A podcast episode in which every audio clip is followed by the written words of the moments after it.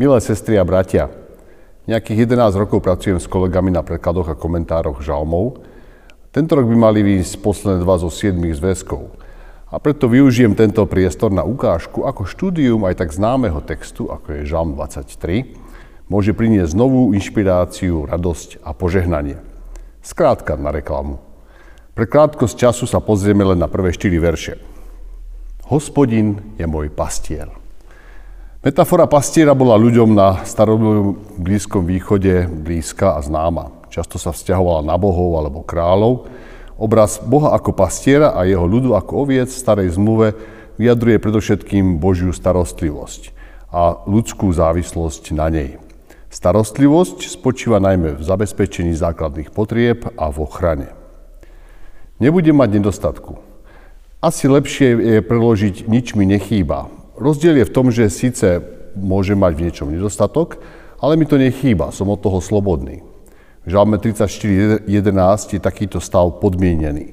Píše sa tam, tým, čo vyhľadávajú hospodina, nebude chýbať nič dobré. Izraeliti si však uvedomovali, že sloboda od nedostatku je v konečnom dôsledku Boží dar. Povedomie tejto závislosti na Božej milosti mali už od čias východu z Egypta.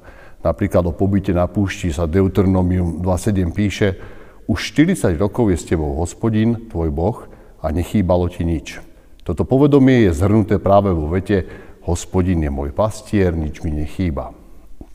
Na pastvách zelených ma pasie. Vhodnejší preklad by bol na pastvách zelených mi dáva odpočívať. Tu použité hebrejské sloveso sa totiž metaforicky a v tom tváre vyskytuje už len v knihe Ezechiel 34.15, tiež v spojitosti s hospodinom ako pastierom, ktorý hovorí, ja sám budem pásť svoje stádo a ja mu umožním odpočívať. V obidvoch prípadoch toto sloveso znamená viac než len pásť sa či viesť stádok pastvine. To, že ovce môžu odpočívať, znamená, že jedli sú nasýtené, nepotrebujú ísť zháňať trávu, lebo na týchto pastvách je jej dosť. Zároveň to hovorí aj o bezpečí. K vodám osviežujúcim ma privádza.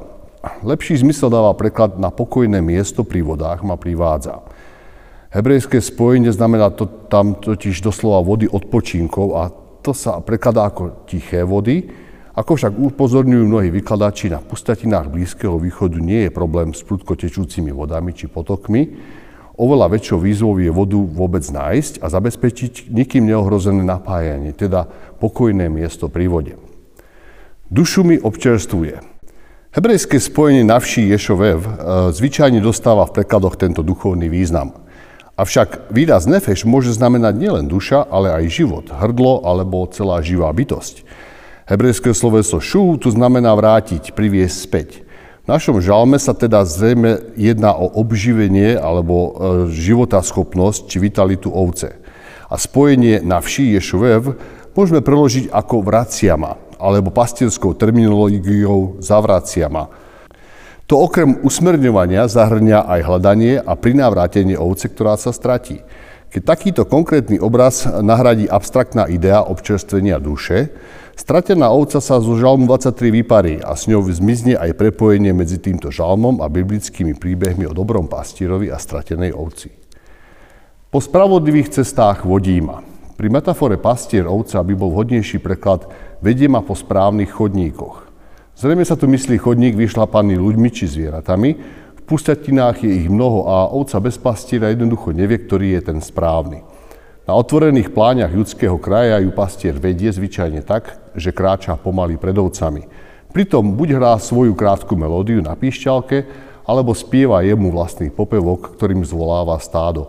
Takéto vedenie opisuje aj Ježiš ako dobrý pastier v Jánovi 10.16. Pre svoje meno. Hospodin pastier sa stará o večky pre svoje meno. Inými slovami preto, aký je vo svojej podstate. Hospodinová starostlivosť vyviera z neho samého a nie je reakciou na ľudskú poslušnosť. Božie meno JHVH vyjadruje jeho podstatu, ktorej súčasťou je odpúšťanie, vyslobodzovanie a preukazovanie veľkého milosedenstva. Túto podstatu odráža aj význam mena JHVH som, ktorý som, teda neustále prítomný a pripravený zasiahnuť. Keby som kráčal hoci temným údolím, miesto temného údolia by skôr pasoval termín temrava, ako miesto najtmavšej tmy. Takým miestom je aj smrť, keďže človeku sa zatvoria oči a vstupuje tam, kde nie je svetla. Preto sa pojem temráva vyskytuje v starom zákone aj ako obrazné vyjadrenie hrozby smrti. Zmienka o možnosti takejto hrozby, prekážky či problému v tomto žalme chráni pred naivnou predstavou života s Bohom ako prechádzkou rúžovou záhradou. Nebudem sa báť zlého, lebo ty si so mnou. Ovca je voči svojim predátorom takmer bezbranné zviera. V voľnej prírode má minimálnu šancu na prežitie a mnoho dôvodov sa báť. Jediným bezpečím je pre ňu jej pastier. Žalmista preto odôvodňuje schopnosť čeliť aj tomu najväčšiemu zlu výrokom plným viery, dôvery a závislosti na Bohu. Ty si so mnou. Tvoj prúd a tvoja palica ma potešujú. V kontexte metafory pastier ovca znamená palica tak 1,5 až 2 metrovú drevenú tyč, ktorej horný koniec bol zvyčajne zakrútený ako rúčka dážnika. Najčastejšie slúžila pastierovi ako opora pri chôdzi alebo státi, ale aj pri usmerňovaní stáda, vyťahovaní ovce z rokliny a podobne. Niečo ako pastierová predlžená ruka.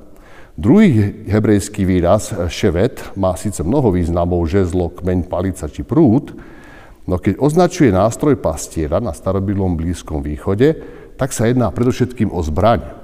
Bola to tiež drevená tyč, kratšia a hrubšia ako pastierská palica, jej vzdialenejší koniec bol mohutnejší ako rúčka a kvôli svojej ničivej sile sa do nej vkladali niekedy kúsky železa. Zvyčajný preklad prúd sa sotva spája s ochranou, v slovenčine by tomuto nástroju najviac odpovedalo slovo kijak alebo ký. Ako pastierská valaška alebo bič, aj tento ký mal okrem, okrem ochrany pred predátormi a inými hrozbami aj ďalšie využitia, napríklad pri počítaní stáda. Pohľad na takúto zbraň a na palicu v rukách skúseného a dobrého pastiera nepochybne upokojoval a utešoval inak bezbrannú a často bezradnú ovcu. Tak to je pár myšlienok z e, komentára k Žalmu 23. A teraz sa spolu pomodlíme. Oče nebeský, ďakujeme Ti za to, že si náš dobrý pastier, e, za to, že nás pozývaš k sebe a vedieš nás. Prosíme ťa, aby sme sa dali Tebou viesť a usmerňovať ako dobré poslušné ovce. Prosíme ťa, aby sme aj e, vedeli viesť a privádzať k Tebe ostatných a tešiť sa z toho všetkého dobrého, čo v Tvojej prítomnosti môžeme zažívať. Amen. Žalm 23 sa priam žiada vnímať nielen rozumom, ale aj citom. A preto si zaspívame jeho známe spracovanie Antonínom Dvořákom. Ten zhudobnil tieto štyri verše z krásneho kralického prekladu, ktorý je blízky a drahý mojej, teda staršej generácii.